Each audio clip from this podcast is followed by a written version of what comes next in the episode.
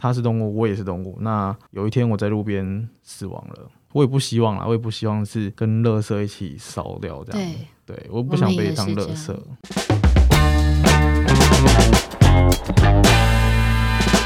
Hello，大家好，欢迎来到我们今天的集资特快车。在今天的这个节目当中呢，呃，我跟 Rega 呢，我们策划了一个非常不一样的这个主题。今天我们要来讨论的呢，这个话题可能对大家来说，你可能现在听到都有点小小的冲击，就是如果今天在你上下班的路上，或你出去玩，anyway 不管，你遇到了动物的尸体的时候，通常。你会怎么处理？好，所以今天呢，我跟 Regan 一起邀请到我们的这位来宾。那这位来宾呢，我觉得要来好好的介绍他一下，我们就叫他小盛。小盛呢，你创立的，我说一开始的时候，你是怎么样想要开始做这件事？你第一只动物你遇到的是嗯猫猫，对猫。我跟你讲，我我个人养猫达人哦。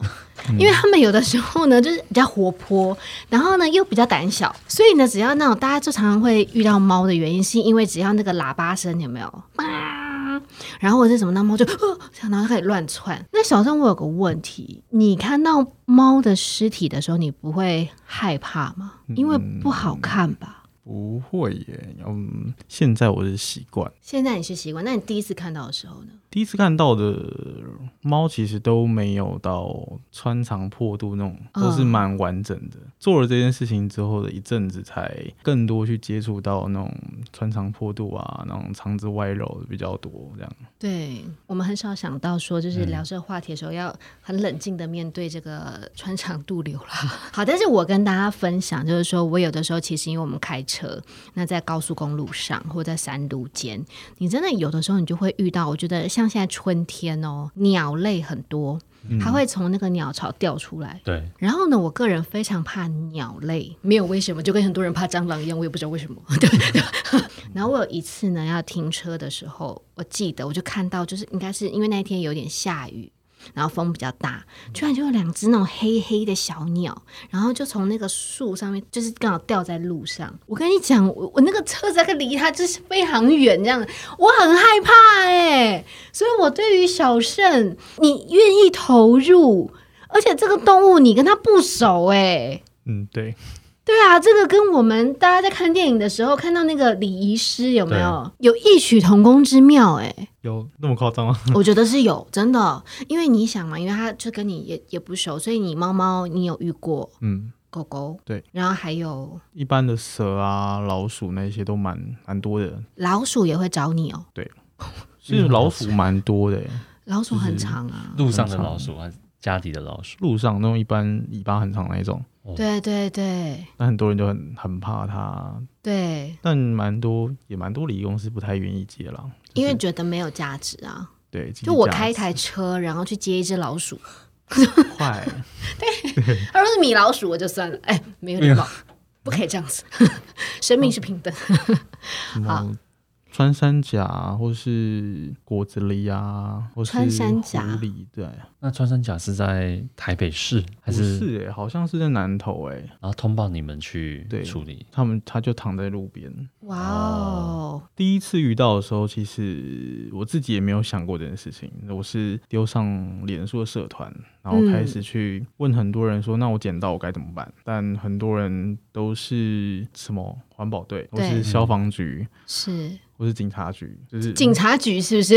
对，就是我不明白，他们又不是又不是礼仪公司，为什么要送给他们？对，那后续就会找就是民间的礼仪公司，嗯，去送给他们去火化这样子。但我有个好奇，你为什么没有像一般人一样，就是看到就哦，快走？我那时候没有这么想哎，因为嗯，他就躺在那里，一直被撵。那时候我遇到那两只猫是是两只啊。是分开遇到的，那两次都是在半夜，所以车比较少了，所以我就可以停下来处理他们。那如果是在，比如说快早上的话，那车越来越多，它不就更惨这样子？所以并没有丢下它，所以我才决定就是把它捡走这样子。那你当下的时候，你就是直接把它抱到你的车子上这样子吗？嗯，没有诶，我那时候还是是先去便利商店找报纸跟垃圾袋，就把它。保走回家这样子。先把它带回家，对，然后才开始上网查，对，查个怎么做，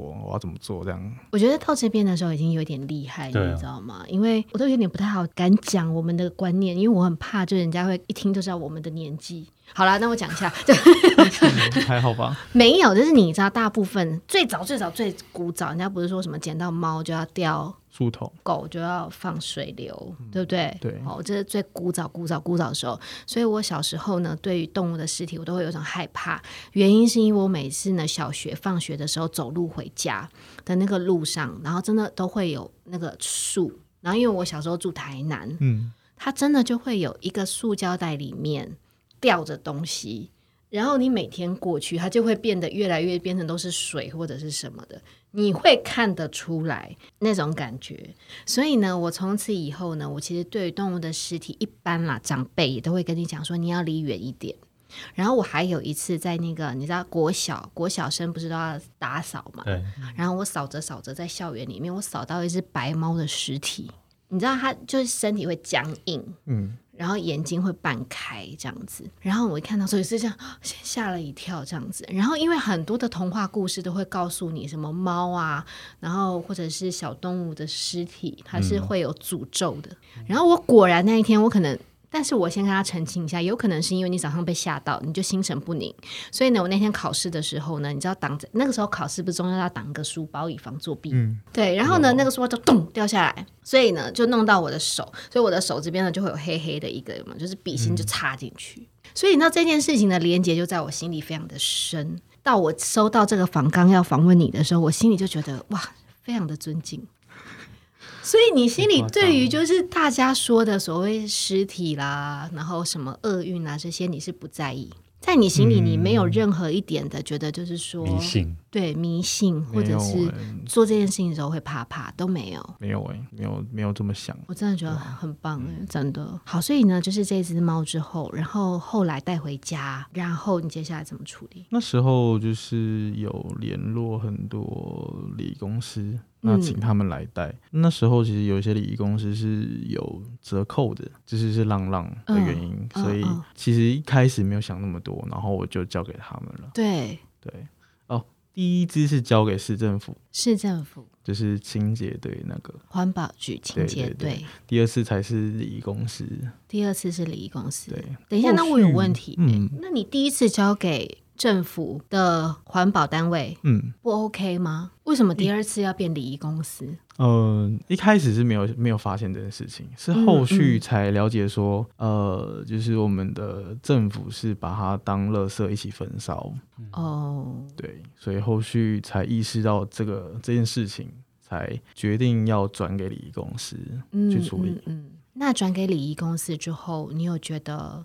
这个过程让你好很多吗？心里的感觉，至少他不是被当垃圾嘛，对不对？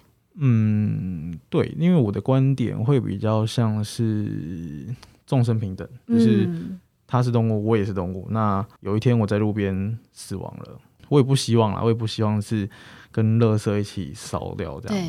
对，对，我不想被当垃圾，嗯，对谁想当垃圾？对啊，所以交给礼仪公司。对，那那一次的话，你的费用大概多少？你有印象吗？我也忘了，但也是一千多吧，一千多，就是都差不多，都是这样，是不是？差不多市价都是这个价格，嗯，一千五左右。其实呢，小盛呢到后来，对不对？一路这样子，然后他帮助了非常多的动物。我说的帮助，不是说他活着的时候，就在他最后的这一段路，他帮助了非常多的动物，好好的到彩虹天堂去。哈，好，那所以呢，你最后你有成立了一个呃公司，叫做毛海的彩虹天堂。毛孩的彩虹天堂，好，他在做的这件事情就是，如果你今天遇到动物的尸体。啊，然后你不知道该怎么办，或者是你很紧张或你很慌乱的时候，你能够找小盛，或者是呢到这一个毛孩的彩虹天堂来寻求帮忙，对不对？嗯，对。那种不成立一个毛孩的礼礼仪公司？对啊，当时其实没有想要走这一条哎，理公司这件事情，因为理公司好像也蛮呃蛮多家的哦，对，蛮多家的。因为当时的导向是比较想要去检讨为什么政府没有去把这件事情去做做好，然后有一个 SOP 的流程去处理这件事情，为什么没有这一件事情的教育，就是生死教育这一块，就是国民教育没有这一块。我我承认我自己也不知道说遇到这件事情该怎么办。因为政府教育没有嘛，对，嗯嗯，像现在民众也都是认为要送什么消防队，打给消防队来救猫，为什么？为什么消防队来救猫这样？对啊，我真的有朋友，他的猫每次跳出去，然后就打电话给消防队，然后消防队员真的就包含于踢车都要出来，因为猫有时候去很高的地方，真的。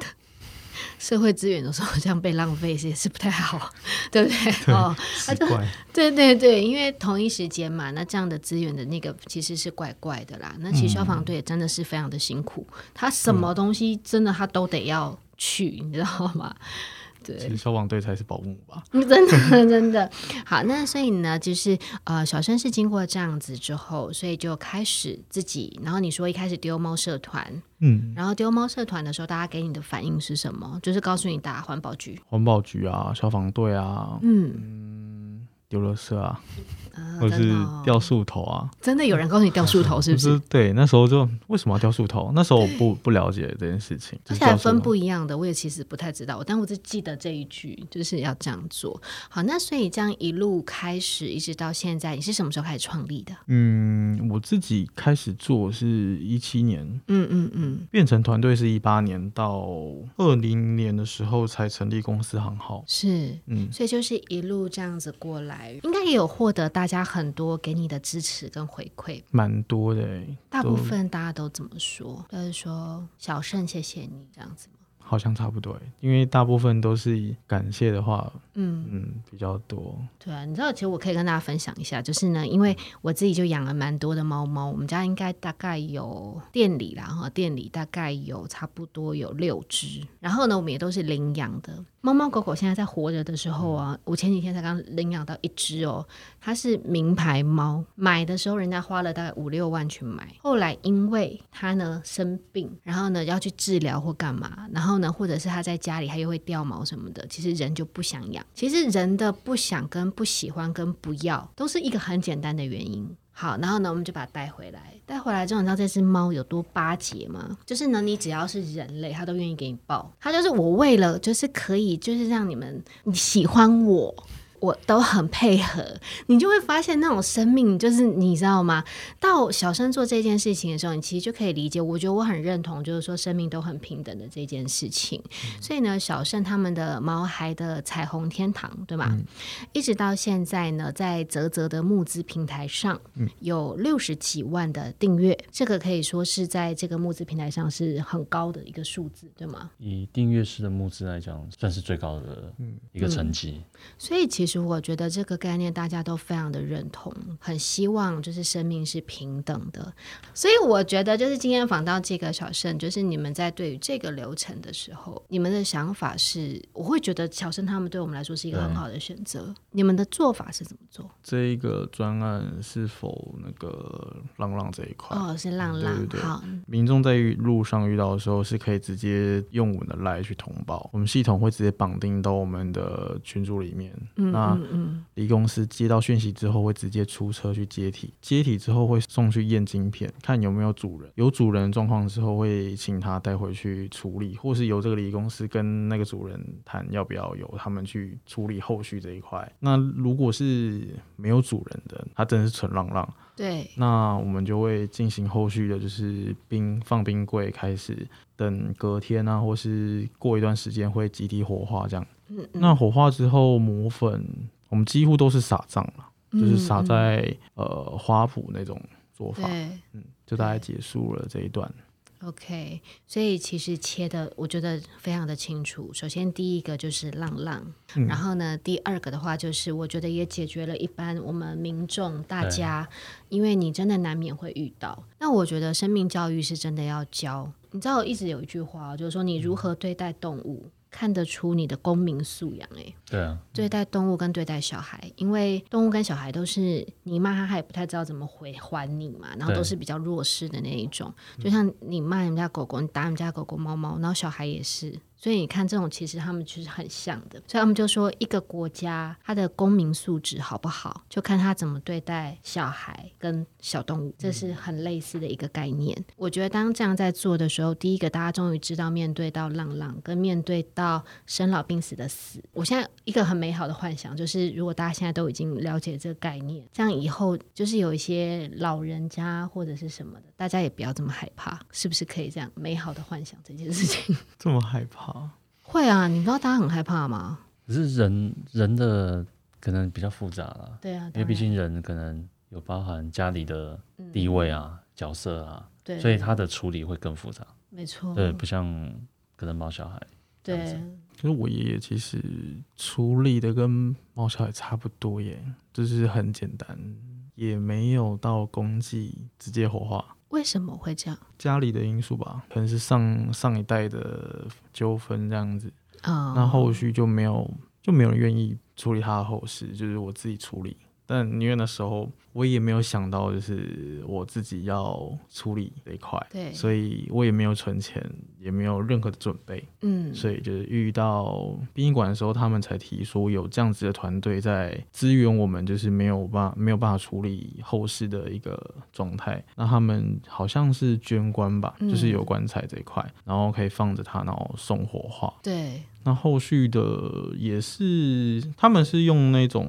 树葬的，就是挖一个洞，骨灰倒进去，嗯，土埋了就结束这一切。所以小盛这样子的过程，在你的心里有启发到，所以你后面想做这件事吗？我照顾到毛小孩的部分，你觉得是有关联的吗？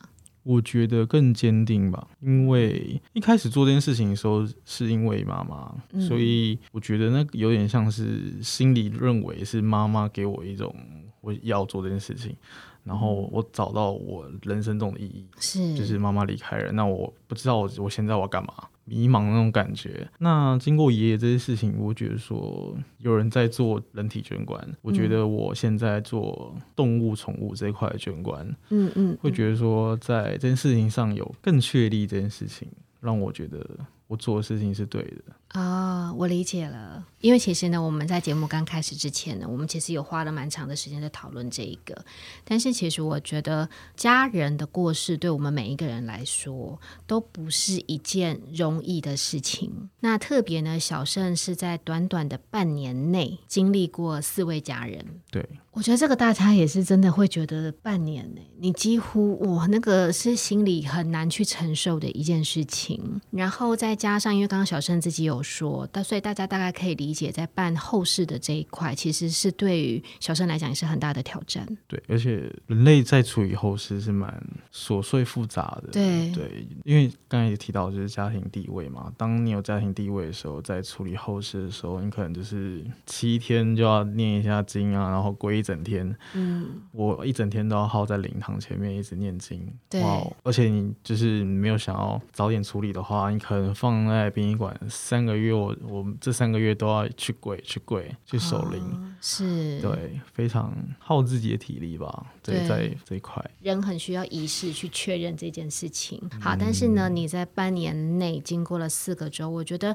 真的人有的时候会静下来想说，那我真的能够做点什么？所以就更加确定了，在对于流浪动物，就是流浪的动物，我们不是说只是有可爱的什么小猫小狗，不是哦，哈，就是流浪动物，你遇到的，你都可以。来找小盛。然后来找猫小孩的彩虹天堂啊，来帮助你。如果你真的也觉得就是说，嗯，交给政府单位，我有点不是很确定。哈，那交给礼仪公司，但这个动物对跟我又不是很那个，我真的要这样做吗？哈，但我又觉得它很可怜，所以我觉得小生他们解决了我们对于中间这一块，而且在这个前提之下，是我们大家对于生命的平等是很认同的。好，好，那所以呢，现在的。问题到这边，我觉得呢，大家先放在心里，我们先埋一个种子啦，哈，就大家现在心里都有一种感觉，对，那该怎么办。所以呢，我刚刚有特别提到，他们在募资平台上面，在泽泽创下了最高的订阅数，有六十几万，这是一个非常不容易的数字。所以呢，大部分的人表示普遍认同哦。诶，如果能够帮助流浪动物在它最后的一里路啊，不管它是不是小猫小狗，我都愿意帮忙它。这个呢，就要回到 Reagan 的专业了，到底如何能够集资啊？这条路是又怎么开始的呀？好那我们下一集的节目当中继续来跟大家聊喽。